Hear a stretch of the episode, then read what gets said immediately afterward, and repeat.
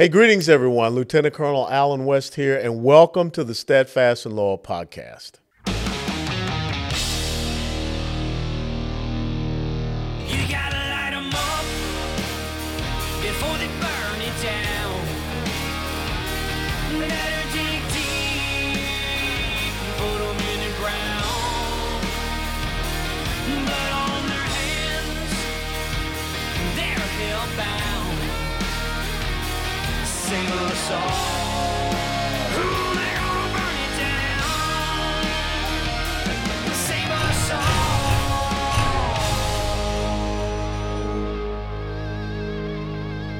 before they burn it down.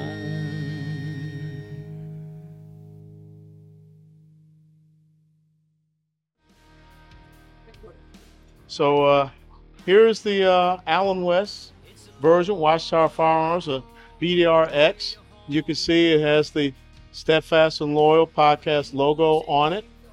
And on this side, you've got, you know, my actual digitized signature and my Army Master Parachuter's wings. And of course, you got to have the American flag. And again, I mean, this is such an incredibly light weapon. I mean, I just can't believe it. And I like the skeletized design. And this flash suppressor here is unique. They make it here in Watchtower, and it actually reduces the rise of the weapon when you fire it. So I'm just looking forward, and Magpul hard sights, and I think I'll keep hard sights on this, but I'm looking forward to taking it out here and shooting it and zeroing it in. And I love the skeletized hand grip here. And of course, you got the extendable, you know, butt stop, and I prefer this forward hand grip, you know, more than anything else. I really like this. So here it is, you know, right up there next with Rob O'Neill. It's hard to believe that, but that's why America's such a great country, where a kid born in the inner city of Atlanta, Georgia, can have an AR-15 designed by him and with his signature on it, limited edition. So check out their website, WatchtowerFirearms.com. And if you want, you can purchase one of these.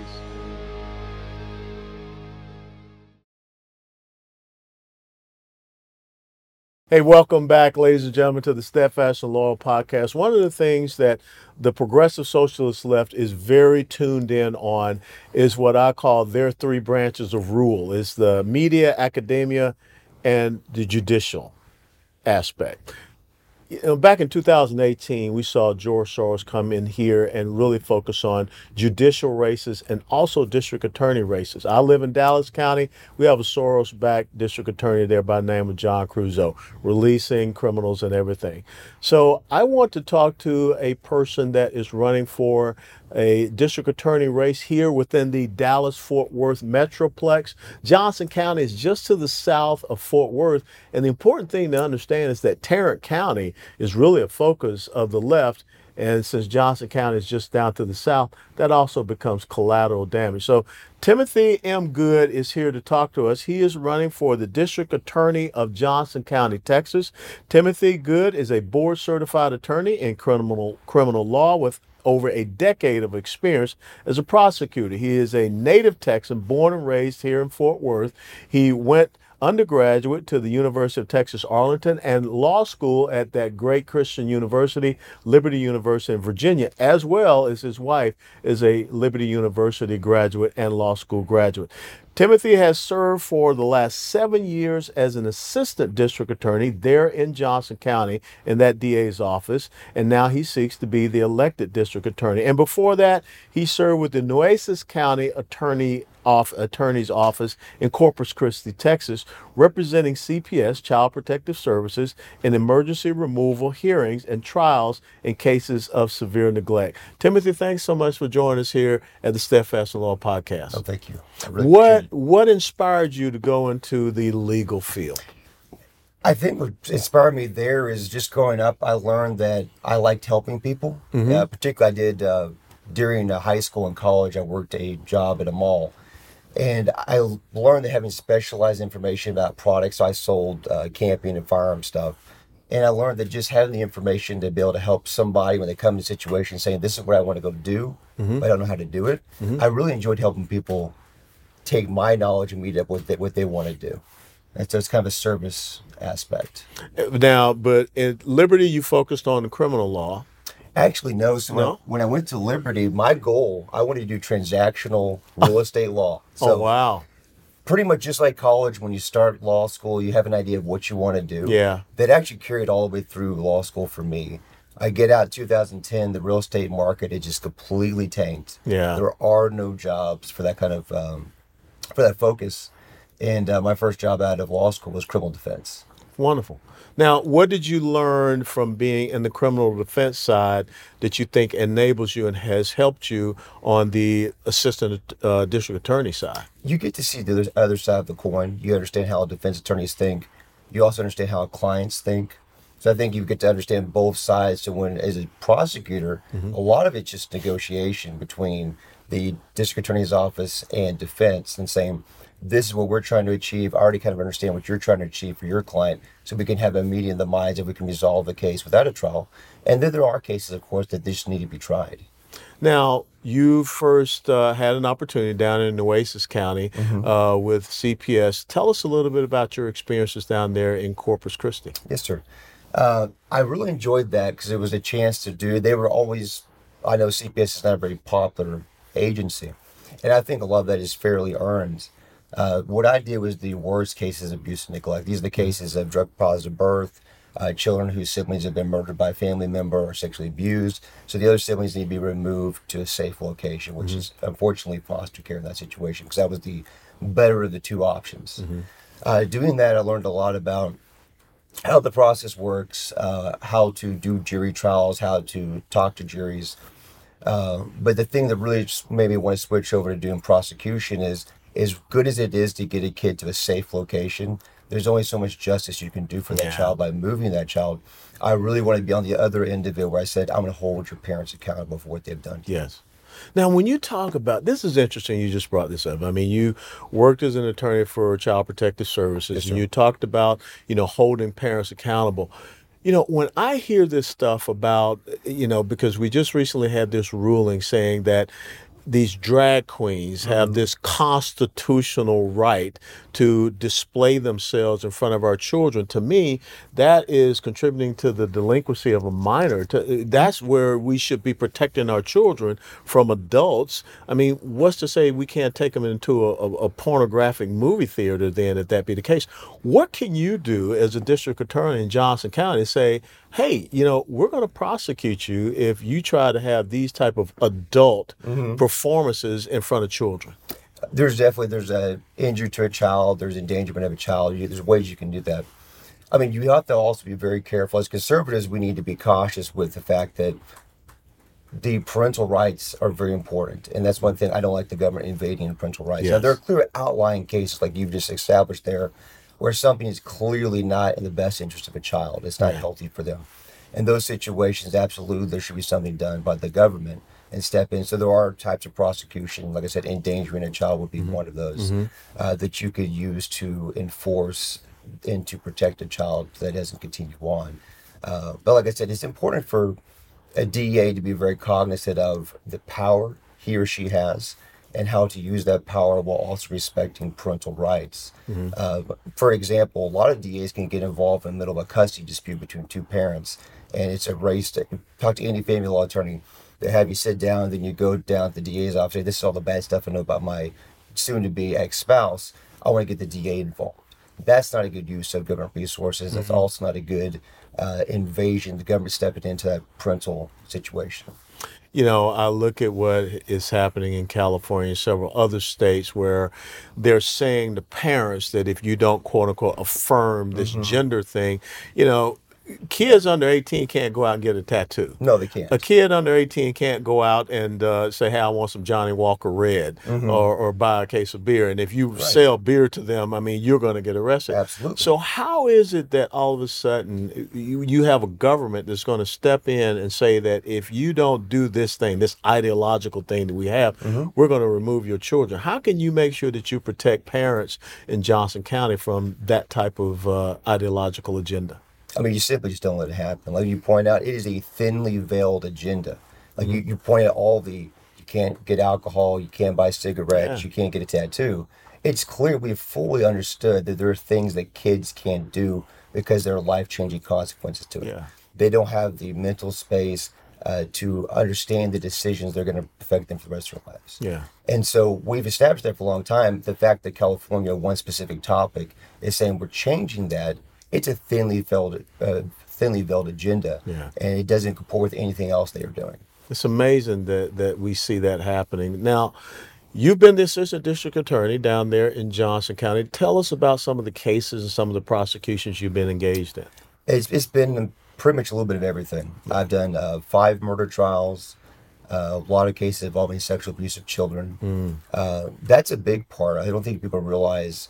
In our conservative communities, we like to think the only things that happen are maybe some drug stuff over here, but things that don't really kind of affect me, affect my kids. Every county is that way. If you talk to any county, sexual abuse of children is going up. And there's a whole myriad of reasons why that's probably happening. But it's that kind of dark secret that kids are sexually abused prolifically on a weekly basis. Child pornography is also going up tremendously. I tried cases involving that. And then, of course, drug cases. My big push, particularly with one of the things I'm running for, is I think drugs are bad, and I completely want to hold the line on drugs.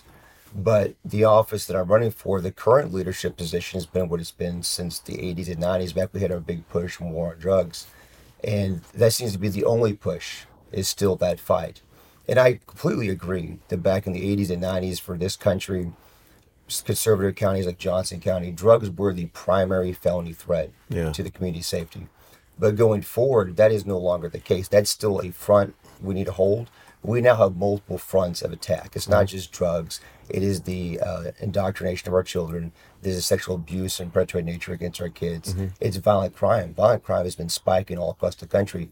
And conservative places like Johnson County are not immune to that. And so we need to pivot and say, hold the line here, but also focus on the violent crime being committed against the citizens. Because honestly, when it comes down to what is more likely to happen to you and I, violent crime or people going after our kids.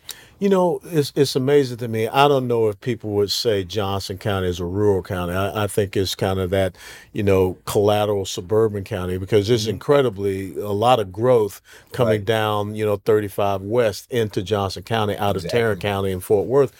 Do you see a lot of issues tied to, you know, that expansion, that growth? And also, how is illegal immigration affecting you all there in Johnson County? Well, so illegal immigration definitely affects Johnson County, as well as narcotics and anything else. The I-35 corridor is a big part. So that goes right through Johnson County.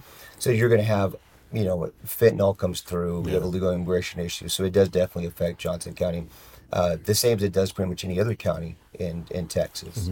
Everybody kind of thinks of immigration as being a border county issue, and it's just not. No, it's spreading. It's spreading everywhere, and it used to just be a Texas issue, and now it's becoming, you know, deep into the heartland. So I think it's almost every state issue. The expansion, I mean, there's with any kind of growth, there's positives and negatives. Like you said, some people think of Johnson as being more rural. We're in that in-between kind of tipping point. We have a lot of farmland, a lot of farmers. We have a lot of suburban, like you indicated, centers that are kind of growing up. Their houses being thrown up. Like I think Godley is having 3,000 houses built like the next 6 months. Wow. So it just exploded. Yeah. So with that comes a lot of good people moving to Johnson County. But anytime population goes up, just per capita, you're gonna have crime go up. Yeah. And so you gotta be willing and able to address that. You gotta plan for the future and realize that just by the nature of the growth, there's gonna be more crime. And you have to decide how we're going to suppress that crime to keep it down to a manageable level. I would love to eliminate crime completely. Just you and I both know human nature is. Yeah, human nature, yeah. You can't fix. You can't eliminate crime unless you eliminate all humans. Exactly. I mean, exactly. Yeah. Now, talking about violent crime, a friend of mine, very near and dear to my heart, Robin Waddell. Yes, sir. Was killed, murdered by an escapee from prison. That was two and a half years ago. It was, yes. Why is it that that case is still sitting around when, as we discussed off camera, the guy confessed to everything? What is taking so long to bring that individual to justice? So outside of that case, the criminal justice system, of course, it grinds along slowly. It would be nice if you had a crime was committed on 1 week after everybody gets the information we tried with like in a month. The volume of cases in Johnson County are tremendously high. Mm-hmm. Tremendously high. The office is understaffed. That's a big issue. We've had a lot of people leave in the last 2 years. We've lost 2 first assistants in 2 years. Why is that? Tell the truth. It's hard to say. I think, honestly, it's leadership. Okay. I think if you have leadership that plans for the future, then people are likely to stay because they know what their role is in that office, right? Yeah. That's one of the, I think, the issues. Now, why the case with Waddell's case specifically, there's been issues with jury selection services. They weren't doing what they were supposed to be doing panel juries correctly. There's been issues with the current software we've been using for discovery. A lot of things we were just not prepared to handle a case of that size, I think. Who supervises that? So jury services or the clerk's office. Our software is, of course, our DA's office. There's different blame that can go around. I'm hoping the case goes. It's said to go to trial this April, and I hope it goes. I was on that case for the past 2 years. Ryan E., the first assistant who's now leaving, he was on the case. I'm no longer on the case. He's no longer on the case. The attorneys, I don't know who's trying it now, but I hope they have, some attorneys that can get this case across the finish line and get it resolved. Because like you said, it's been over 2 years. Yeah. And there needs to be resolved. Now, you're running against the sitting district attorney. I am. Who's been there for how long? So he's been in office for 41 years. He's been in that specific office as DA for 31 years. Do you think there's a little, entrenchment there that, we need to move on, get some new thoughts and perspectives? And if I read correctly, there's been some retribution against you for deciding to run for this office? I think what you're referring to is that when I announced after that, I was let go from the office. I expected that probably to happen. I've been more than happy to stay on and work this capital case specifically because I've been working on it for the past 2 years. So you're on Robin Waddell's capital case. Correct. You announced to be to run for district attorney, yes, which, sir. I mean, you have a right to do that. I would think so. It's a constitutional right, right? Yes. And now you are kicked out of the district attorney's office, which means that someone has to come in and backfill and be the new prosecutor in this murder case. Correct. So we're starting from ground zero. To some effect, yes. Yes. I don't get it. Help me understand why. Why? I don't know if I can help you understand why. I wasn't involved in the process to let me go. So I wasn't part of making that decision. To me, it seems a poor decision. That seems to be the decision most politicians make, though, when you have the power to do things. Politician. That's the best way I could split the hairs on that, is that when you have the ability to stop someone from challenging your position and your power, then you use it. And so I guess that's one of the ways to do it, is say, hey, you're not going to work here anymore. And power corrupts absolutely, and absolute was the same by Lord Acton. Mm-hmm. To me, that's what this case is about. And so the impetus for you deciding that you wanted to do this and seeing that, there was a potential for this to happen, maybe you didn't think it was going to happen, being relieved from the office. I had a pretty good idea that's how that was going to go. There's always a hope that that's not, because... Mm-hmm. My intent, I made it very clear, if I stay on, I'm not going to undermine, my boss. I'm not going to try to get in front of juries and say I'm running. Yeah. I'm just going to keep doing my job like I've always been doing. That's a violation of your oath. Right, exactly. Yeah. So it wasn't my intent to undermine. I made that very clear. So being let go is, that's his decision. It was explained to me that in Texas, it's at-will employment, and I'm at his will, and that was the end of that. You were out of his will. Yeah. Yeah. Maybe so. So what would you do different as the district attorney in Johnson County? Yes, sir. There's a myriad of things. One of the great things about being at work actually in the office, most time you have a challenger to the incumbent. It's a defense counsel, maybe it's a former judge, but you haven't been in the office to actually see how the day-to-day things run. You can see what works well and what doesn't. being assistant, you get to be very close to all the decisions, how all the process works. So if I get elected day one, you get to start. You already know the people in there, the good people who need to stay, the people who do fantastic jobs have been under-recognized or underappreciated. The processes that need to either be revamped, completely abolished, or the new ones that need to get started. One of the big things to me is the relationship with law enforcement.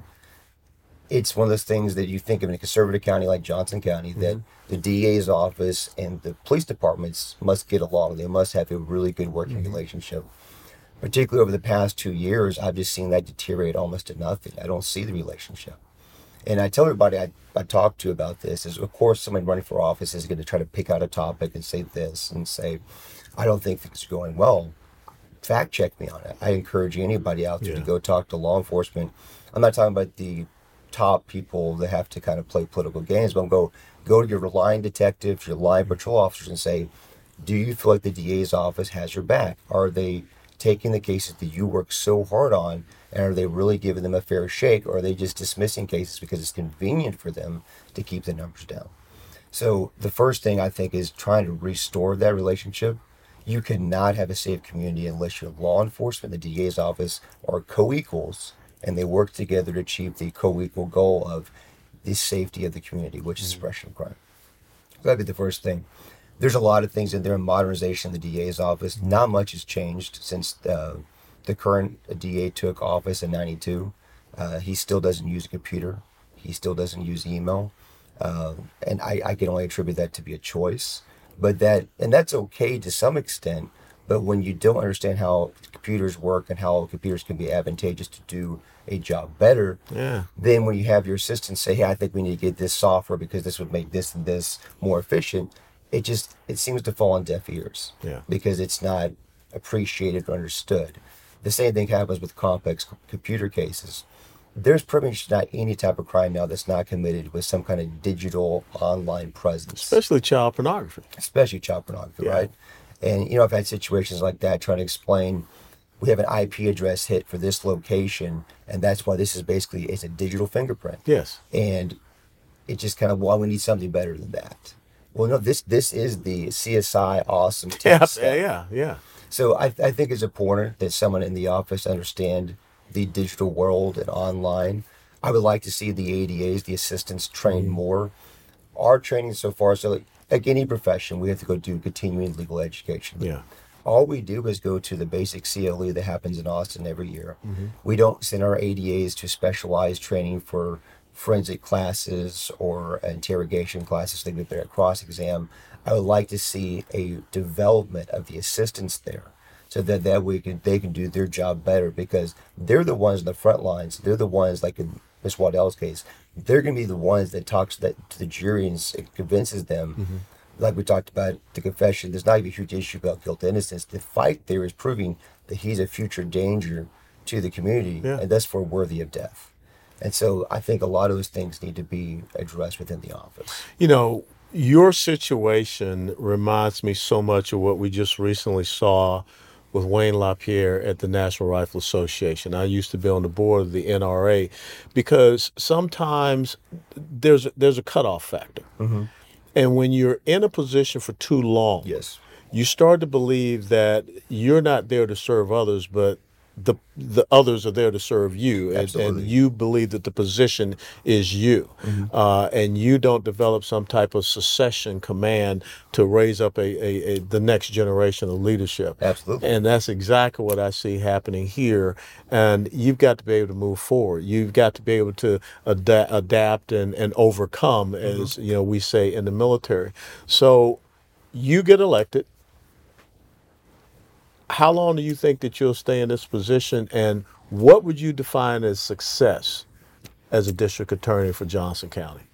Good question. I don't know how long I would stay. I would stay, it's kind of hard to know how long that's going to take to achieve the different goals. And so I don't want to stay for 41 years. I don't want to stay for 31 years. I think that's too long. I think you've got to have, I think the fundamental thing of our conservative movement is, like Reagan said, we're just one generation away from losing it.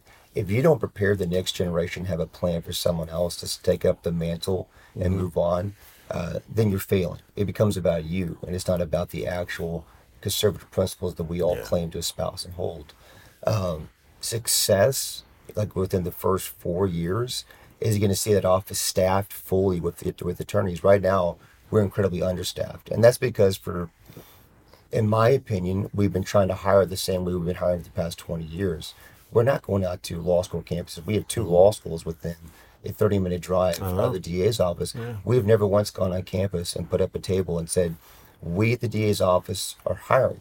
We're looking for prosecutors. Most people, here's the thing, probably people listening to this podcast are going to say, Johnson County, I don't really know where that is. And that's what I'm hearing from younger people at the law school. I've talked to people who go there, and you explain, it's just south of Fort Worth, which is the county right below. Yeah. So you're telling me that I can live where I live in Fort Worth now and commute down 30 minutes and work down there? Absolutely. Absolutely. So there's that barrier. I've heard people say, I think Johnson County is over in the Panhandle or somewhere else. So just that basic education. Plus, there's a lot of benefits to working for a smaller DA's office than working for a larger like Dallas or Tarrant. Mm-hmm. You get a lot more courtroom experience a lot quicker. You get to work with different types of juries. Mm-hmm. So that needs to happen. There needs to be fully staffed. So that'd be a success right there. Just getting it up to being fully staffed. As well as I would love to implement more software technology, but specific with the filing system. Mm-hmm. Currently, we just file everything paper. The police departments are all digitized. They got body cams. But because we do not keep up with the times, we don't budget for technology, they have to print out all these paper packets and walk them down to us and hand us in a big tote. Here are your cases. There's every other county that I know around us, Ellis County, Tarrant County, Parker County, they all use a system called TechShare or something similar, where your agencies can digitally file all their body cams, all the reports down the DA's office, and you review those and you say, hey, you're missing this or that, or I'd like you to do this additional step before we fully accept it. Yeah. But that is instantaneous, and that needs to happen. So for me, I think being fully staffed and actually having that integrated where we actually have modern technology that has been used for the past, honestly, 10 years for the other offices in place at the DA's office, just getting up to speed would be the biggest challenge within the first 4 years. You know, there are a lot of people that watch this podcast that are from outside of Texas. Yes, sir. So your final question that I'd like for you to address to the camera there is, why is this district attorney's race in Johnson County important outside of Johnson County for the rest of Texas? And then why is it important for the greater United States of America? Okay. Just hold that thought real fast. Switch lenses here because I broke it. No. I had somebody want to rent this lens. I just called him and said, here, and he never followed up with me. So I just swapping the lens out here real quick. All right. Just a sec. Do I need to re-ask the question? No, you're good because it's still recording. Just make sure we're focused.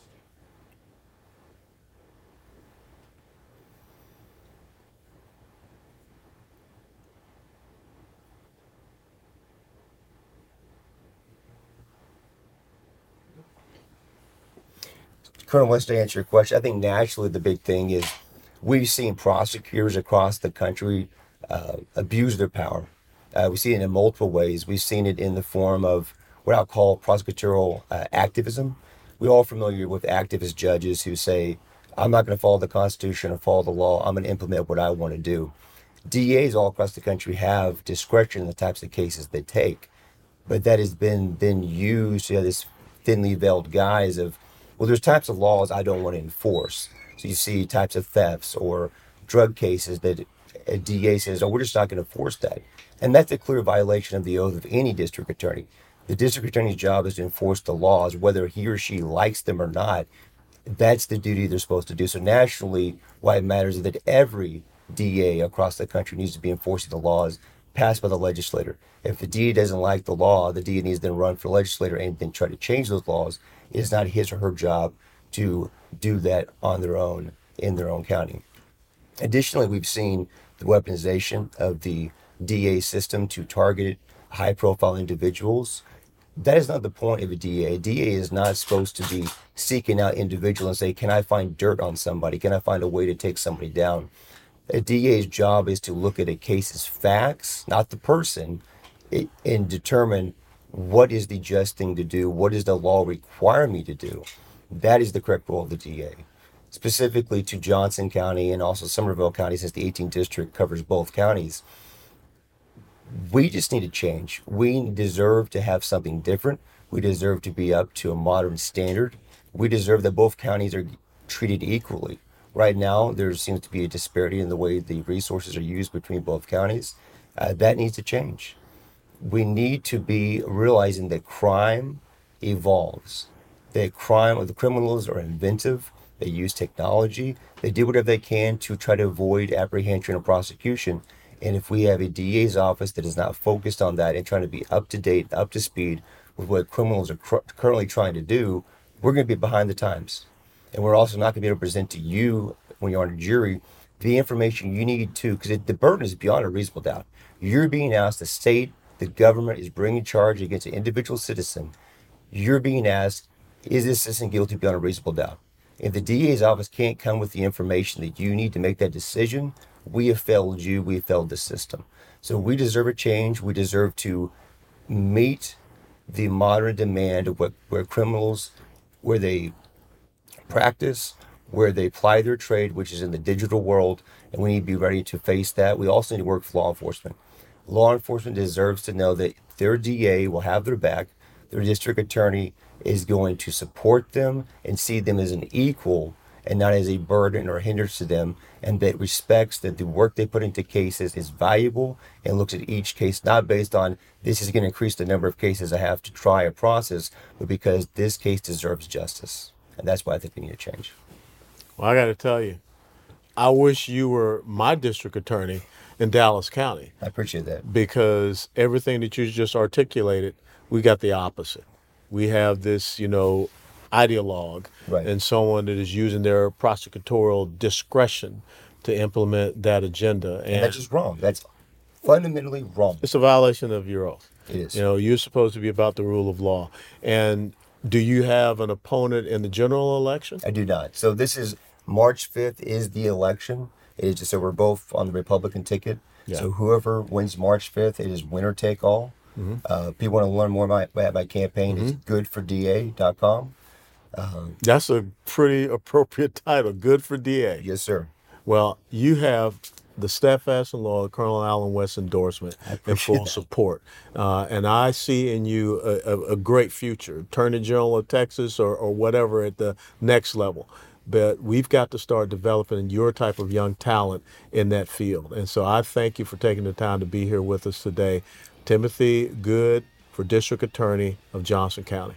I appreciate you. Thank you. You got it. Thank you. And ladies and gentlemen, thank you so much for tuning in to this episode of the Steadfast and Law Podcast. If you like this episode, if you understand how important it is to get out there and support your district attorneys and their races, because the left does, and that's why we see so many of these Soros-backed district attorneys in all of our major urban population centers, to include right here in the state of Texas. So please click the like button, share it with others, and until next time, steadfast and loyal.